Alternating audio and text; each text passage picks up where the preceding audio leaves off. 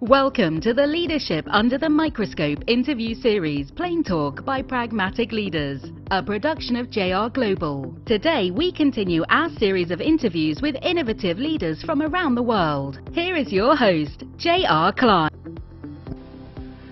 Captain Nick Sloan was born in Zambia and first went to sea in 1980. After experiencing a recovery operation in a tanker fire in 1983, he developed a taste for marine salvage and was promoted to master in 1989. During his career, Captain Sloan has been involved in many high-profile salvage operations around the world. This includes leading a 530-member strong team for the wreckage removal of the cruise ship Costa Concordia as the largest single wreck removal project in history off the coast of Italy. He has been involved in aircraft search and rescue operations, recovery on seven oil rigs, and many uh, weather-related uh, global events.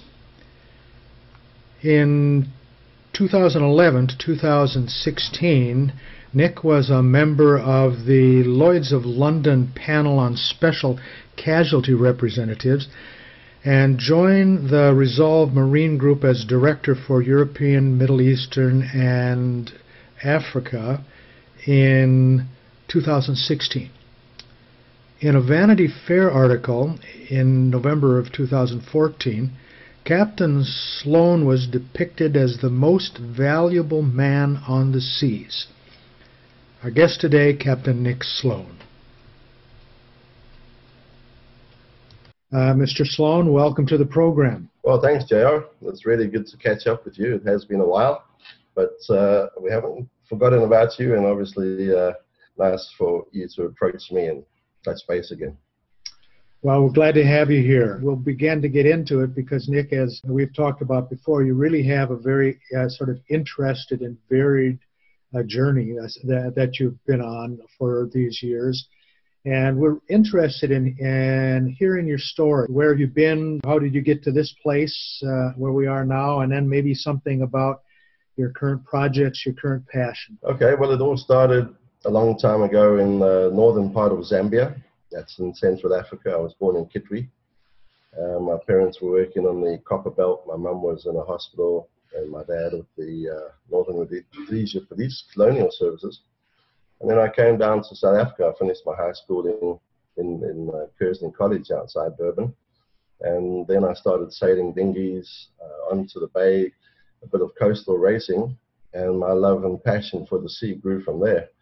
So uh, I joined the Safmarine, which was our, our national maritime uh, maritime corporation in 1980, and uh, around about the mid 83, 84, I ended up uh, assisting on some salvage emergency response operations, and then uh, they had a salvage and offshore division, and I ended up being transferred to there, and we ended up doing pipelines, towing oil rigs around the world and doing emergency response casualty management, um, ships in distress, aircraft recovery, oil rigs that capsize, uh, mainly following very bad weather patterns um, or human error, you know, navigational errors, command errors, running aground collisions. So uh, this expanded my horizons, uh, traveling around the world, and uh, that's what I've been doing for the last sort of 35 years now. So uh, it's been quite varied and interesting. Um, yeah, all over the world Pakistan, Saudi Arabia, China, Australia's, Papua New Guinea, all over the Americas, Europe. And uh, obviously, one of the big ones was the Costa Concordia off the coast of Italy. Um, that was obviously a, a, more engineering challenge. And we had a very large team of about 530 people a day. And it was just over 800 days, so you know, two and a half years to actually get the ship upright and then refloat her and deliver her to the shipyard in, in Genoa where she was actually recycled. So over the course of these years, I've you know, obviously studied the oceans a lot, oceanography, climatology, seeing how the world's storm patterns are changing, especially with the, uh, if you look at the hurricanes that hit the Caribbean two years ago with You know, first Harvey, then Irma, Maria. I mean, just three of the biggest hurricanes ever, all in one season. And now the last two months, we've had the two largest hurricanes to hit Mozambique. Um, so certainly they're becoming more intense around the world. The one that hit Mozambique last weekend is the furthest north it's ever hit. So, you know, that population was not expecting at all. didn't know really how to prepare for it. Just run and evacuate to the high grounds. They had over 60 inches of rain. It's decimated the countryside. And it's one of the, the few hopes. Uh, it's one of the major gas farms in the world. So it's almost as much gas as Qatar found 30 years ago. And Mozambique certainly needs this type of uh, good luck and good fortune going ahead to to just try and uplift and you know, build infrastructure and raise the uh, raise the humanitarian side of the country. We'd like to think it's as easy as just flipping a switch and everything works, you know. But but I know there's a lot more to it than that.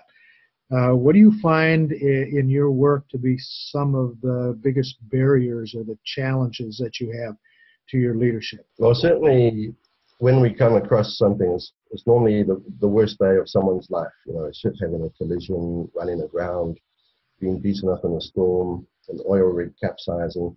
So for them, it's something that they never wanted to experience in their life. Uh, but for us, it's something that we do many times a year. Uh, we have teams around the world, and uh, mostly every week we're mobilizing for some new incident somewhere. So when you get there, you're always starting from, you know, firstly, can we survive the, the weather until it moderates? Uh, what are the local hostile you know, territories? Uh, you know, do we have any political concerns? Um, we had a couple of vessels that we had to attend to, which were on the border of the Somali pirate zone. Uh, we were in Yemen in 2011 when that civil war broke out again. Unfortunately, that's still going on.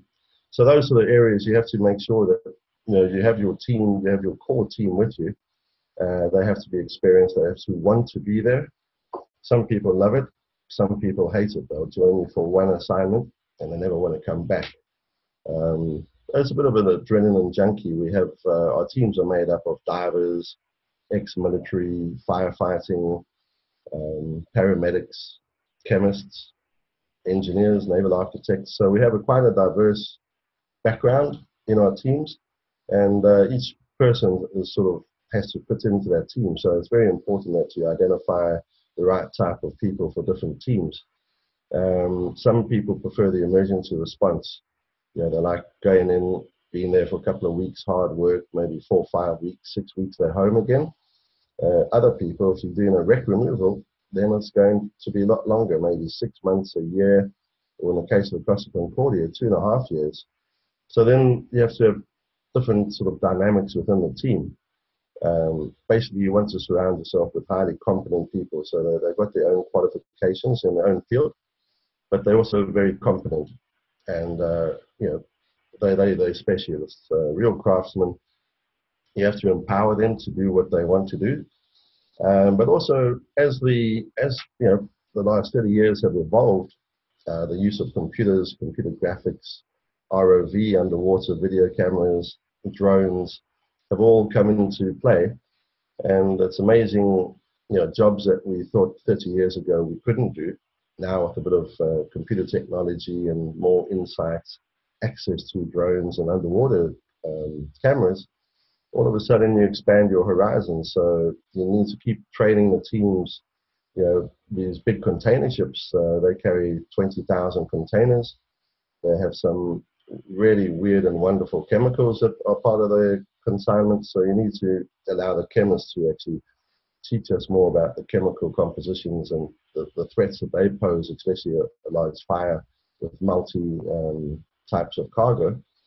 Um, the gas projects, so you know LNG, people are always very worried about it, but the more you learn about LNG as a gas, it's actually relatively safe to deal with. So, uh, you know, we deal with ships on fire, tankers, chemical tankers. So chemical tankers, you have to be really careful. You need to be more highly trained. So then you bring more of your firefighting team, especially the hazmat technicians, the ones who are quite comfortable inside a chemical suit. You know, inside a chemical suit, you have very binocular vision. You sweat a lot or perspire, you know, maybe a gallon in an hour you know, on a hot day inside these suits. So you, you have to rotate your team out and keep them fresh. Um, you know, just go in, quick intervention, get back out. Um, but yeah, I think uh, you need to understand what are the challenges you know, from a, the coast, the, the political situation, cultural situations. You know, we go to multicultural societies around the world, and you don't want someone to you know go into a Muslim country and disrespect them. Uh, if you're in Asia, it's all about face. You know, you have to give them something. Never try and hide anything. I think uh, nowadays with social media, access to Google, you, know, you just have to be 100% transparent and say, listen, these are the facts. This is what we can do. These are the real challenges. We're going to need all the support we can get from the local authorities to make it work. Normally, you find that customs and uh, immigration can be a real challenge. So they invite you in quite quickly, but then to get back out afterwards once the emergency is over, that can become a lot more difficult. So if you're dealing in India or Brazil, if you take equipment in, sometimes it's just better to leave it there, you know, sell it locally because it's not going to come out that easily. So you know you have to be aware of all these dynamics um, apart from just the shift in the weather. You really probably need a pretty specialized team. Also, where do you where do you get your uh, labor force? Yeah, it's it's actually um, there's quite a lot of international companies that uh, do this type of operation, but mainly on a very localized regional basis. Uh, on a global basis, then there's only a handful, yeah, maybe six or seven that do global salvage operations, and some of the people migrate between the, the companies. But basically, you, you need people with a background in diving, um, mariners from the engineers, naval architects, marine chemists, and uh, yeah, I guess uh, you have a lot of strange personalities that you're putting together, and you have to understand that you, you don't treat everyone who has the same challenge the same way. Um, if you're dealing with a chemist who's highly competent in, in chemistry, uh, he might be out of his depth in the fire itself. So, you know, each person you have to de- deal in a slightly different manner. Uh, but certainly when they are doing their core business, I mean, they are the craftsmen. You have to empower them, give them all the tools that they need to be successful. And then you have to join them. You, you, know, you can't say, I want you to get out that helicopter in a bad weather. You have to go first. And say, listen, I'll go on first and I'll be the last one off. And follow me. And then uh, you know, I think they're the full dynamic are extremely yeah. yeah.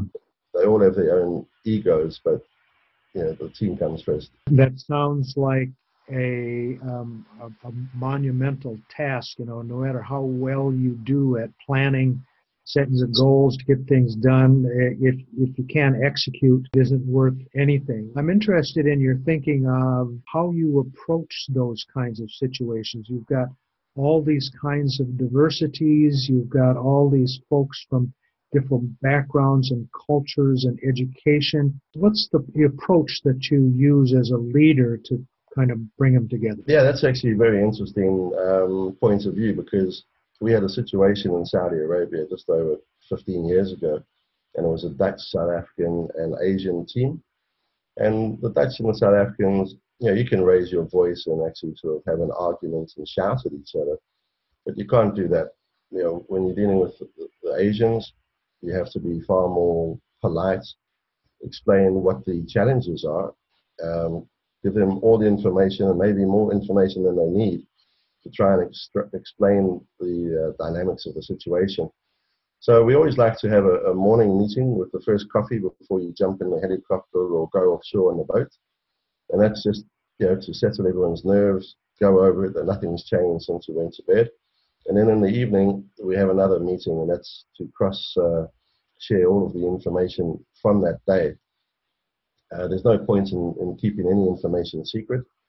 Uh, the more that the team knows of the challenges, then you know they come up with different ideas. Sometimes we have no idea how to overcome a particular challenge, and over a coffee in the morning or a beer in the evening, one of the guys says, "Well, have you thought about this?" And uh, all of a sudden you say, "Wow, that's something that we never thought of, but it's exactly what we need in this situation." So allow everyone to you know express themselves um, keep them focused. So you know, they have to be given the challenge for the day. They all know what the objectives are. Is that that's to save the ship, the rig, recover the aeroplane. So the, the ultimate goal is is knowing that the in, intermediate milestones that you have to achieve to get there. Sometimes those are not uh, readily known to all the different parties within the team.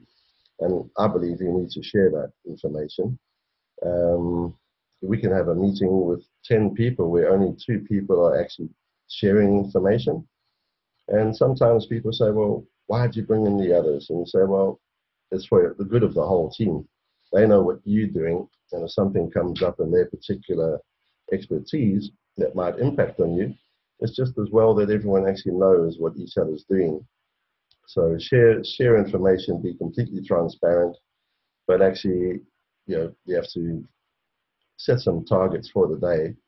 Um, it's a challenge. That's why we're there and we have to meet those challenges. So I hear some basic themes. Very important in that is transparency. Uh, everybody has to have access to the information. Everybody has to be able to uh, understand what's going on. So that has a lot to do with clarity, where you're every day you're sort of framing what's happening and people begin to understand what their jobs are and what they have to do and what their goals are for the day and then the big one that I hear inside of that is inclusivity, that you have to be very sensitive to, um, as a leader, be sensitive to the backgrounds, the, the frame of reference that people bring to the table so that you can sort of keep that camaraderie, that, that teamsmanship uh, together.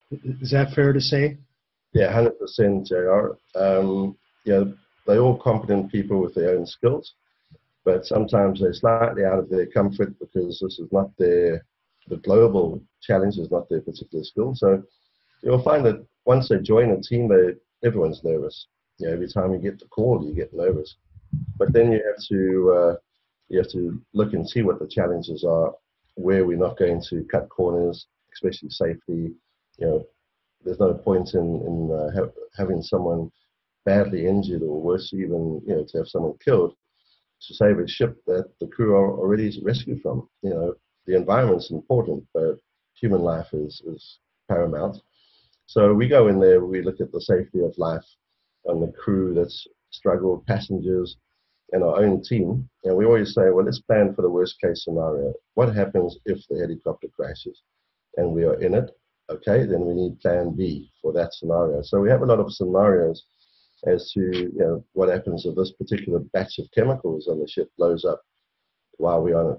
Okay, then we have a scenario for that. So we like to prepare ourselves for all these different scenarios before we actually get into them. So that when it happens, you say, okay, well, you know, we, we off to plan Z now. And that's maybe the evacuation. Uh, sometimes it's better to retreat, you know, rethink about it and make a different approach. Um, yeah, the weather would dictate a lot of what you can do. Local politics, um, yeah, especially when there's an, an election or some religious uh, festivity, it's best just to maybe keep a low profile and uh, back off and you know uh, survive for another day and relook at the dynamics um, and see what scenario comes. So we have these little flags that we, uh, you know, if, if you know, we use thermal imaging cameras on drones themselves to monitor the temperatures of the ship when it's on fire. And you can see that one cargo hold is starting to heat up. Well, that triggers another flag. So we have to then uh, identify what type of cargo is in that hold. It's all right if it's on a, on a ship with known batches of cargo, but when you get these ultra large container ships with you know 20,000 containers and five to 100 different products per container, um, we need to identify what's in that cargo hold so that we know how to fight that fire or even smother it and try and you know, stop it from bursting into flames in the first place. So we need to have these scenarios we plan for and uh, ded- ded- dedicate uh, resources to them. If that chopper crashes, we need to have someone that knows, okay, here's a plan. And we respond immediately. You've uh, you've been at it for a while, 35 plus years, uh, and you know life is the greatest teacher. Can you talk to us a little bit about what some of the lessons are? Yeah, certainly. Uh, my worst experiences have been based on assumptions. So when you make some assumptions, which you uh, simplify the situation, the reality is certainly not that simple, and it comes back to bite you uh, so I was detained for a while in Pakistan based on making the wrong assumptions, and a similar thing in Mozambique, where we thought that, you know, just because there was a major incident, like in Pakistan, a ship, an oil tanker broken up in the harbour entrance for the Tasman Spirit, and we thought we'd just arrive, the authorities would be welcoming, and that would be the end of it. They'd give us all their support. Well, obviously, when the tanker broke in half, 70,000 tons of oil went up with the incoming tide all over the, the city into the wetlands. There was an environmental disaster, and people had to be evacuated from the fumes. So, from that point of view, there was a lot of anger. And uh, when there's anger, then the authorities like to get hold of whatever they can to leverage their position, uh, protect themselves. So in the situation in Pakistan, they were not signatories to international conventions, which would have given them recourse to uh, funds for that response on an environmental situation. So the authorities uh, detained everyone they could. There was uh, the first team that were detained called the Karachi Eight, and that was the captain and seven of his crew.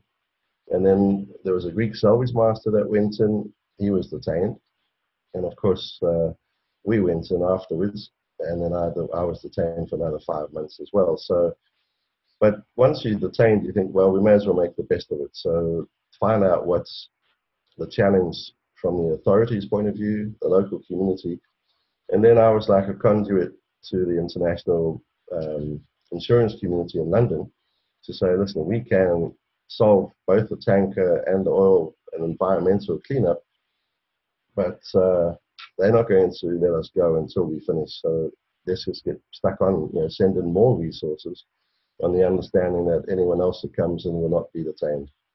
So those type of things you need to prepare, plan, and try not to make too many assumptions what are your realities today? Now, you've been at this, you've done some really hard jobs, some really big things. We're all faced sometimes with the realities of life. What remains to be done in your world? What needs to happen for you to get to the place where you want to be? Well, uh, that's a tough question, JR, but it's a good one. Um, yeah, I think I've learned a lot about you know different areas of the world but what you see is that uh, you know, when the banks collapsed in 2008, is what 10 years ago, the world hasn't recovered. You know, maybe parts of Europe, UK, China, America, but you know, Africa, South America, the Middle East, Asia, you know, I think that the economic factors have got worse in the last 10 years.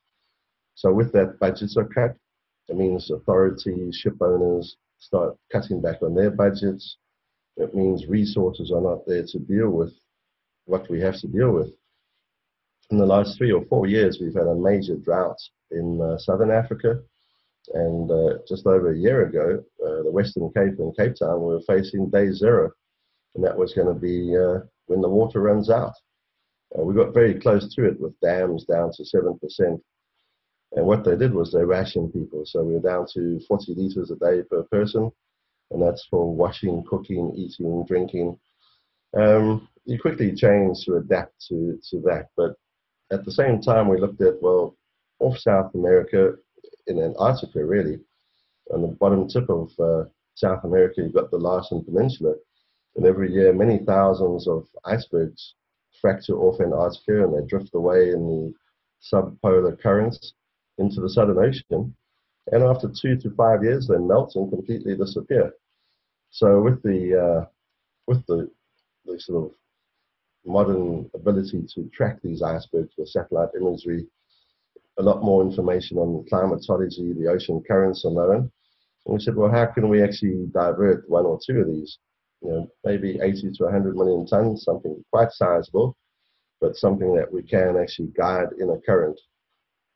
So we've been looking at this for just over two years. You know, there's more ice that breaks off every year. It's about 2,000 billion tons than mankind drinks in the year, the whole of the world. And that melts and is completely lost. So we're not going into Antarctica. We, these are icebergs that drift way north of the Antarctic Treaty regions in the Southern Ocean, go around south of South Africa, south of Australia, south of New Zealand, south of Chile, all areas where on the west coast, due to the very cold currents, they have droughts. And uh, one of the things we're looking at is to harness one or two of these icebergs a year, bring them into these regions, harvest the uh, ice into water slurry, and try and uh, you know divert some of that melting iceberg water into uh, into the areas of, of Africa, Western Australia, Chile, you know, Santiago, where where people really need it. You know, there, there are no rivers. Um, the water that they have is 99% rainfall uh, reliant. And if you look at the trend over the last 20, 30 years, there, there is definitely uh, a drought and a, a, deterioration in the rainfall figures for those regions. And it's not going to be something that's going to change. You'll have annual changes, but the trend is down. And maybe it's a 50 or 100 year trend that we have to get through, but it's going to get worse. So I think water you know, when I when I was with the team that responded after Hurricane Maria and Irma in the Caribbean, we took two bottles of water with us. You know, we, we should have been taking cases of water. We got there, there was no infrastructure, no rental cars, no electricity, no ATM. So we needed to have money, food, water, and then actually bring extra, um, let's say, supplies you know, the basic supplies and essential supplies for the people that we actually interacting with. So we actually ended up mobilizing 19 teams around the Caribbean islands, and each one of those had a barge with cranes on it, and it was absolutely the first way to get food aid into regions where you know, the uh, traditional aid was not being um, reached. So you had the American response, you had the British and the French response to those parts of the Caribbean that were under their jurisdiction. But there were a lot of islands where no one was looking after them. And we had these NGOs who said, listen, we have aid, we can't get them. So every time we mobilized, we were taking you know, millions of pounds of, of aid with us. And that actually brings another dynamic to your to your response. So you're not just looking at the the maritime response, but there's a hum, human uh, factor there as well. You know, the basic necessities of you know uh, filters for taking river water that's contaminated, just basic filters so they can actually try and filtrate it to a level where they can even drink it. Then, you know, the, uh, the, the, plague starts, so you, know, you always get disease, flies, waterborne, cholera, malaria, especially in, in Africa. Now they've got a massive uh, cholera epidemic in Mozambique. So, and that, that basically boils down to poor water resources. So I think that's changed the dynamics. We, we do what we do on the maritime sector, but the real challenge is water, fresh supplies. If you look at the earthquake in Haiti, you know, they don't have the resources. Most of Africa, most of South America, most of Asia don't have the resources or the financial capability to respond. Sounds as though uh, your business is a little bit more than marine recovery. Your leadership style has uh, made it uh, more sensitive and inclusive to environments and cultures and people's needs. So, as part of what you do, you are actually taking care of other problems or providing some solutions that aren't necessarily part of what you do at your core but because they are present and keep you from doing the job that you want to do, you have a tendency to be more holistic. No, without a doubt. If you look at the oceans today, um, we know a lot more about them, but they're in a, in a pretty bad you know, condition. The plastics, the pollution. Um, the world is actually in a pretty bad place, and I think every one of us, we're obliged to actually use whatever tools and whatever means we have available to us to do a little bit. And I think if we all do a little bit together, you actually become a, a quite a, a, force. And uh, yeah, I think we, we can't wait. You know, the uh, the future of this planet relies on on everyone. But anyone who has uh, responsibility or any leadership role, then they have to take that as part of their part of their duties. Nick, this has uh, been uh, informative and, and very thought provoking. Uh, you've talked about your story, you've talked about your ideas of leading and your challenges and realities. As we come to the close of this session, do you have any final comments that you'd uh, like to make for those who may share some of your issues and ideas? Yeah, I think um, when I was a kid growing up in Zambia, I was told that I used to daydream a lot nowadays people would say that you're reflecting a lot. So, you know, daydreaming doesn't matter whether you're daydreaming or reflecting. I think you need to uh, never give up on your dreams. Uh, go out and try it. You know, I never knew that my life would be like it has been, but whenever you have an opportunity, take it and uh, never give up. Just keep on going. Some great comments, some great thinking, and a very, very interesting um, industry you are in. Uh, Nick, we want to thank you for the time that you've given us, uh, for your insight and uh, candidness, and we wish you the best. And we expect that uh, at some point in time, uh, we'll we'll see you in a good way on the face of the New York Times or the London Gazette. Well, thanks, Joe. Really appreciate it. It's been a lot of fun talking to you and actually triggered some of my uh, own uh, thought processes. You know, just uh, when you contacted me and said you want to do this, we can get this type of technology to educate people around the world in remote locations. Fantastic. Thanks for listening to Plain Talk by Pragmatic Leaders. JR Global specializes in socially responsible business consulting. J.R. Klein is an Oxford published author, speaker and global business consultant. To learn more, visit jrglobal.co.